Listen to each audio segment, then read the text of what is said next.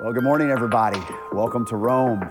It's a rainy day this Christmas season, and here we are on the final Sunday of this uh, long series. I've, I've actually preached uh, more messages in this one series than any other series I've ever preached, and I've enjoyed it tremendously. I hope that it's been beneficial to you and your family as we have unpacked the constitution of Christianity, the fifth letter that Paul writes of the 13 letters in the New Testament. And from chapter one all the way back in April to today, the final touches of the conclusion of the book of Romans. Uh, thank you for joining us during this season. And I pray that not only it has informed you, but that you have let the Spirit of God transform you uh, one step at a time. Uh, this series that we've been going through uh, with the book of Romans has had six pieces an introduction, it's had the first part, chapter one and two and three of sin, and then salvation. Then we have had sovereignty of God and sanctification, kind of working out our salvation. We wrapped up just a couple weeks ago with service, and today it's really the conclusion, the, the last part, the sixth part of Paul's letter to the saints at Rome. And so, what I want to do today is I just want to unpack three simple pieces, three kind of sections of Paul's final remarks. And uh, let's start with the very first section. If you're taking notes, part one, Roman numeral one, is Paul's kindness. Paul's kindness. Do you know that in the very beginning of uh, chapter one, uh, Paul says it is his kindness that leads us to repentance.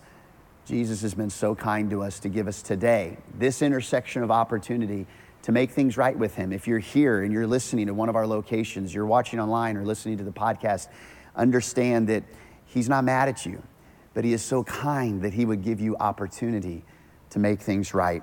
And so, as I start with Paul's kindness, we go to chapter 16. It's all about greeting all of his friends. In this final chapter, he mentions eight people from the church at Corinth, and then he begins to list off 27 different people in Rome. He hadn't even been to Rome. He hadn't even been. He was longing to go to there, but he'd never been. But there were so many people in and out, missionaries that were headed all across the world. Paul had made at least is, these are the only ones that he mentions, at least 27 different relationships there in Rome. And his closing thoughts, his final remarks, aren't about doctrine. They're not about this and that and the other. His final remarks are really about people. And so, what I want you to write down is this Paul puts a high priority on people. He knew that his priority was way more than preaching, way more than the platform that he had, way more than just doctrinal statements. His priority was sending the gospel message, not just out into the atmosphere, but his gospel message is all about people.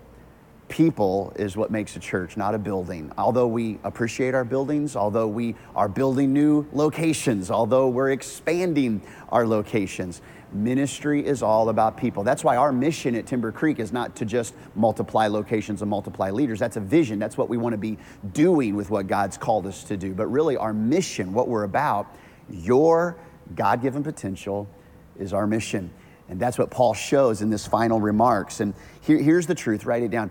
If Jesus is important to you, people will be important to you.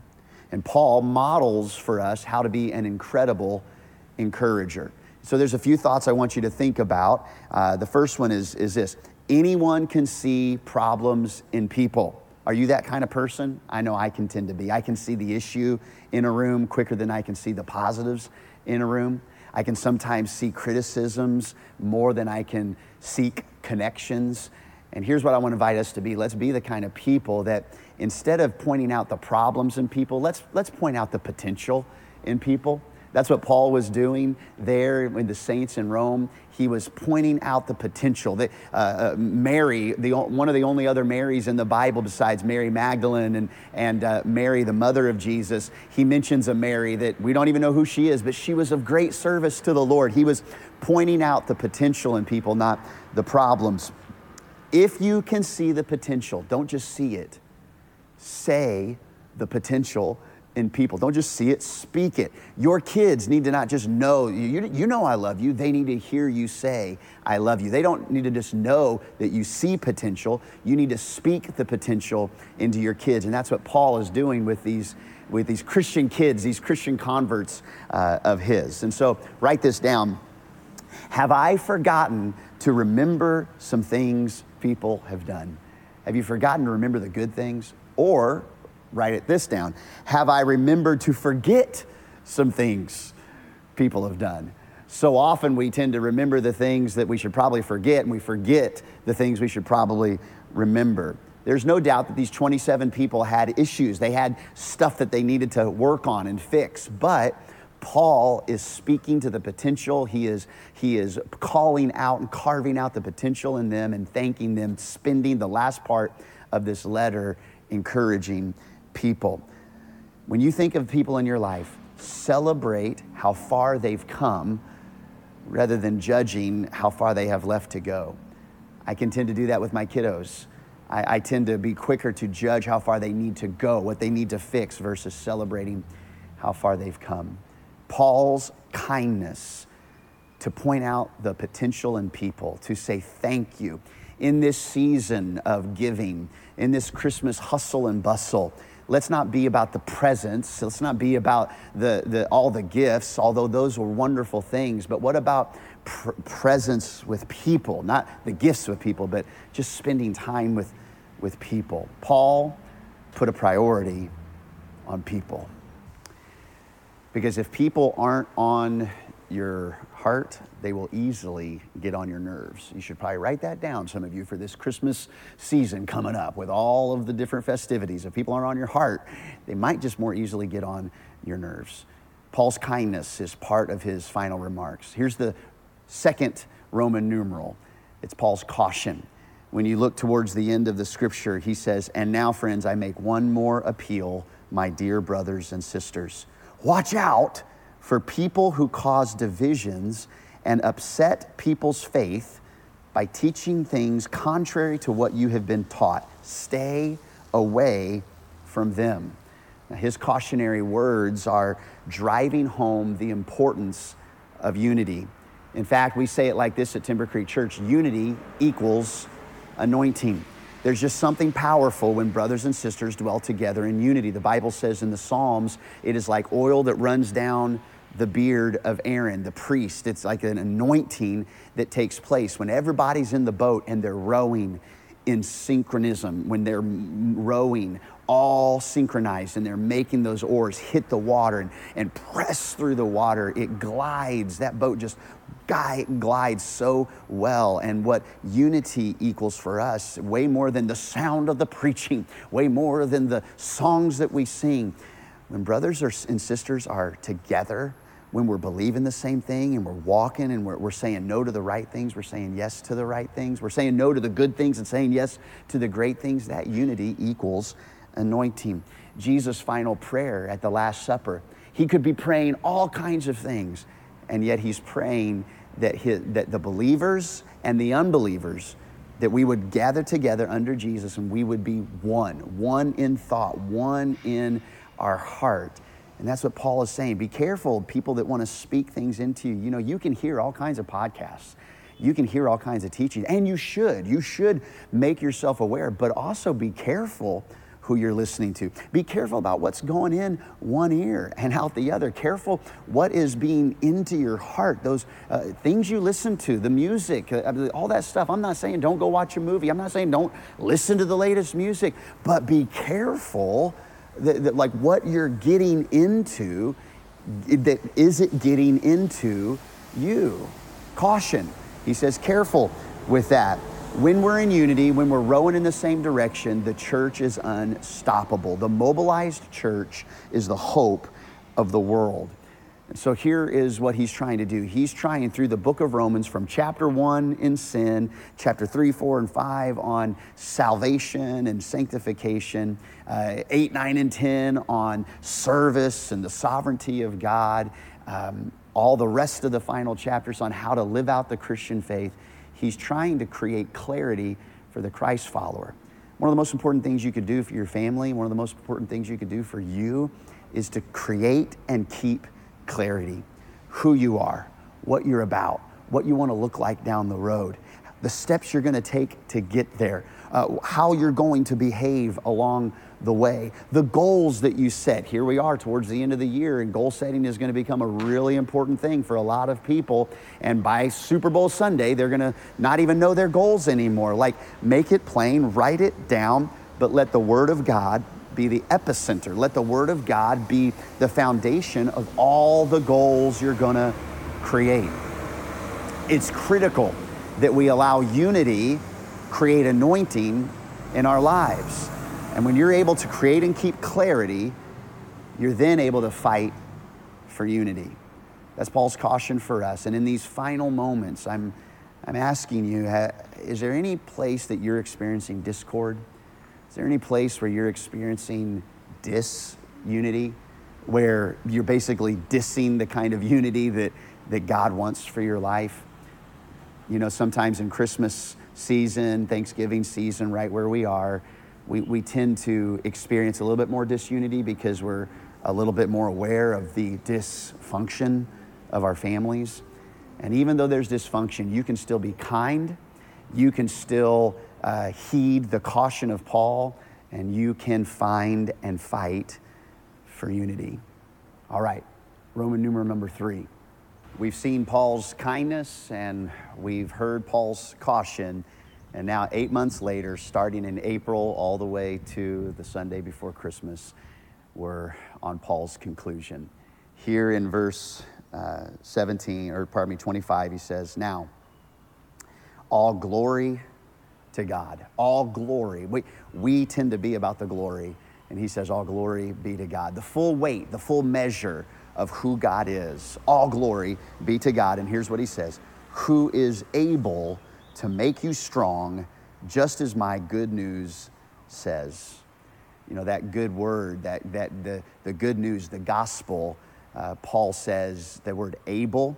That's the same word. Now, God who is able is the same word that he uses in the original language in chapter one when he says, I am not ashamed of the gospel of Christ, for it is the power unto salvation. That word power and that word able are the same root word. Uh, called dynamo or dynamite. Like before dynamite existed, this is how they were describing dynamite that God's power God's strength. He who is able. And in chapter one, he says, it is the power of God unto salvation. In other words, God is able to save you. And then here in his final remarks, his final conclusion, he says, and God is able to sustain you in that salvation. That he doesn't just want to change you, he wants to transform you. He doesn't want to just save you, he wants to see your life completely uh, turned around, uh, grown from the inside out, from growing in Christ to becoming closer to Christ to ultimately becoming Christ centered.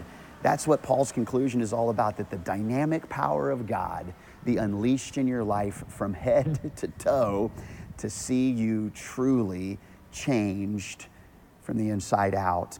The same God who saved you with his power wants to transform you with that same power. Now, he says to that same God, the only wise God, be glory and honor forever and ever. And he says, Amen. And he closes the, he closes the chapter of the final, uh, those final thoughts in Rome. Now, when in Rome has been this whole series, and we've been here in front of the Colosseum where Christians were martyred where the culture would gather and celebrate and cheer and, and, and uh, uh, cheer on their favorite gladiators, their, their favorite athletes, so to speak. And there was bloodshed here, there were games here. There was glory here. There was money exchanged here. Uh, the whole epicenter of, of Rome really was right here at the Colosseum. And Paul is giving his final remarks on God and uh, glory and uh, power. I want to take you to one more place, though. It's just within walking distance, just a, a few hundred yards from here. Uh, I want to take you to some, some a place that is very important in the life of Paul as well. The final remarks, not only of the book of Rome, Romans, but also we're going to take a walk over to where Paul not only writes um, another letter, but he writes the final words before he's executed. Not far from here, in prison, Paul will be beheaded for being a Christ follower. Let's take a journey to not only his final words in Romans, but the final words of Paul.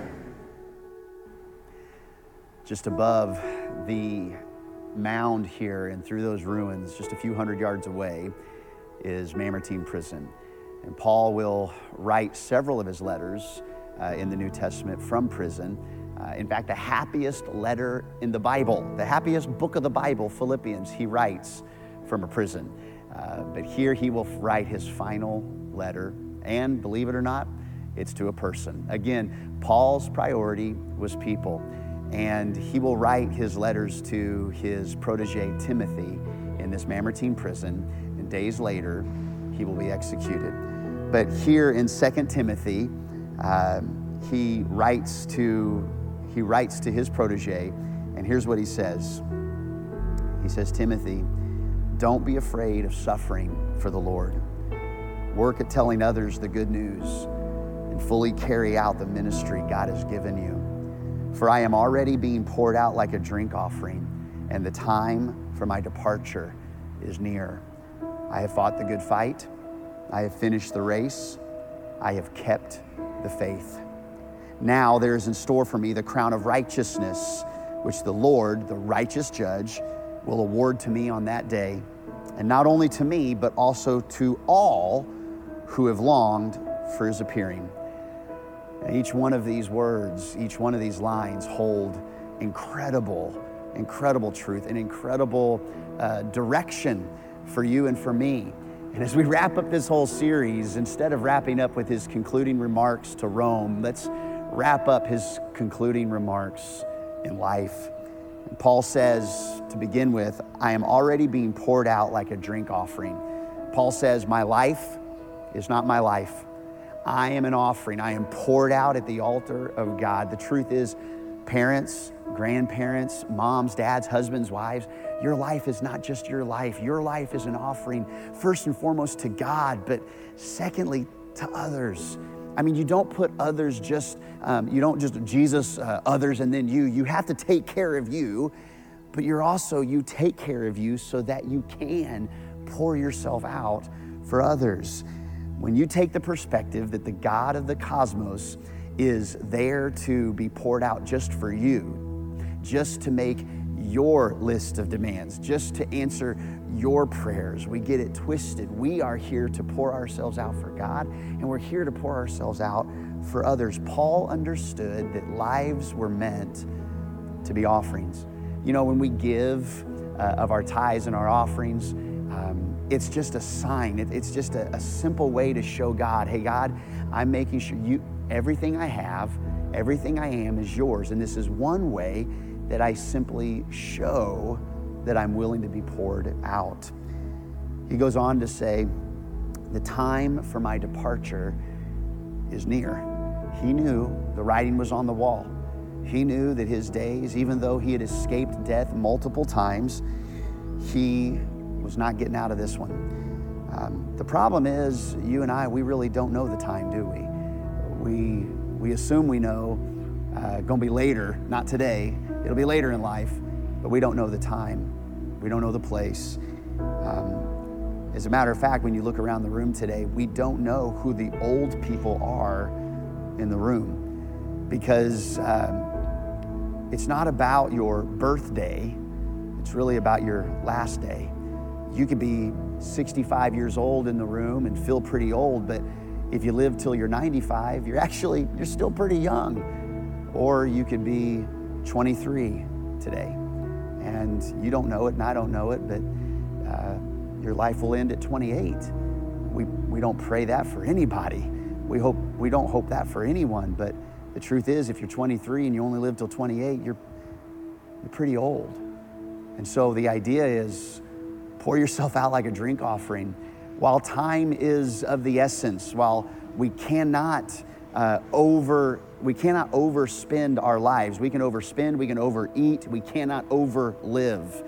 So your life is valuable. Make the most of it. He made it through a number of scenarios, being shipwrecked three times, taking an entire day adrift in the sea.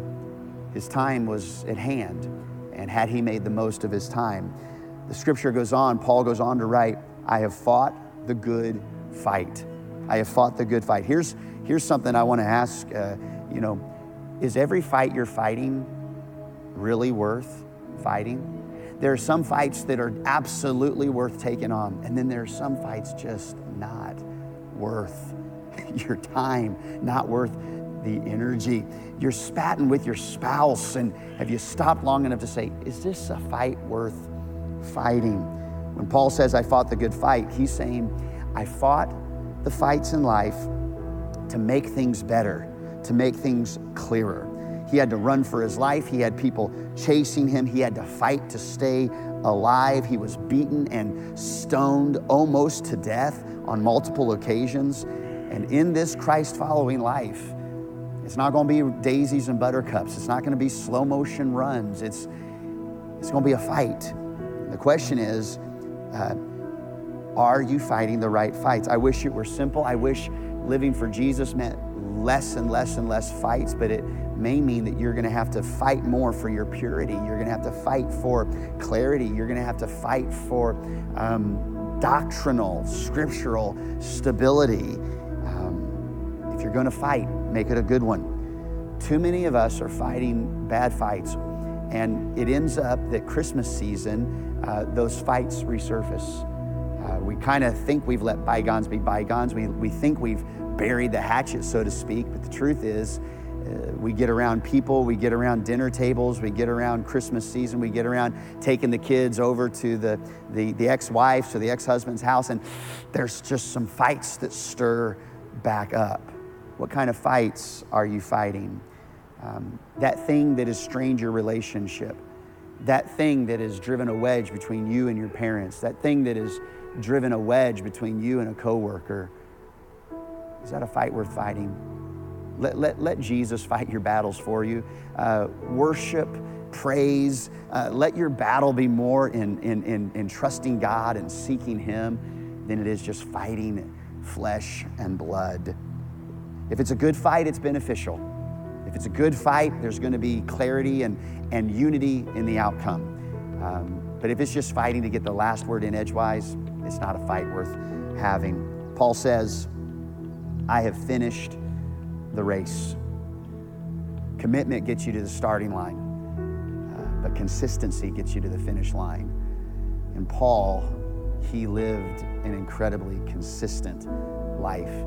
Even in this scripture, he's, he's talking the same way he was talking in Rome the same way he's talking in Ephesians, the same way he's talking in Philippians and Colossians and 1st and 2nd Thessalonians and Titus and Philemon and all the 13 books that he writes in the New Testament. He's, he's uh, consistent. He has finished the race.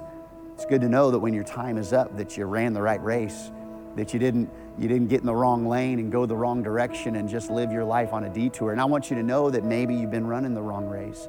Maybe you've been living life in the detour lane. Um, God can turn this lane into the right lane again. He can take what was plan A that now is plan E and F for you, He can make, make it plan A again. That's how God works. We're celebrating this Christmas the birth of Jesus Christ, who came from the line of David. And David had seven different wives, and it was his wife Bathsheba. Bathsheba, who never should have been his wife, never should have had a marriage with her, but through all kinds of different detours in his life, through murder and adultery and, and assorted affair, God makes all that plan double R into plan A again, and Solomon would be born. And through the line of Solomon and through the line of David, Jesus would end up coming. There's, there's power in the plan of God that can take your wrong turns and make them right again. All you have to do is surrender right where you are, and He makes what's wrong right. He has finished the race. Don't live your life wondering, have I ran the right race? Finally, Paul says, I have kept the faith. Your faith, no doubt, especially in this political season, here we go. We're only a few months away, we're 11 months away from a, another election. And in this season of bipartisan politics, of people yelling at the top of their thumbs on Facebook, you have the chance for your faith to be tested. There's going to be time where you may even doubt your faith. You may doubt someone else's faith. Even John the Baptist he believed in Jesus, he baptized Jesus, he saw the sky split open and God say of his own son, This is my son whom I love, I'm well pleased. That same John the Baptist, when the pressure cooker of life was on and he himself was in prison, he had to write a little letter to Jesus while Jesus was ministering on the streets and John is in prison. He writes, Are you really the one or should we look for someone else? Your faith is going to be tested. It's okay. That puts you in good company all kinds of disciples' faith was tested. Jesus, the night of his betrayal, even Jesus is tested. Take this cup from me. Nevertheless, Lord, not my will, but yours be done.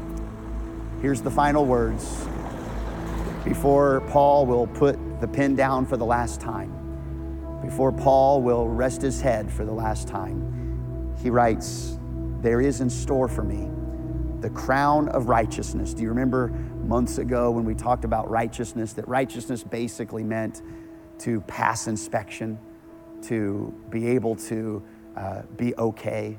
Um, Paul says the crown of passing inspection, the crown of righteousness is going to be given to me, which the Lord, the righteous judge, will award to me on that day.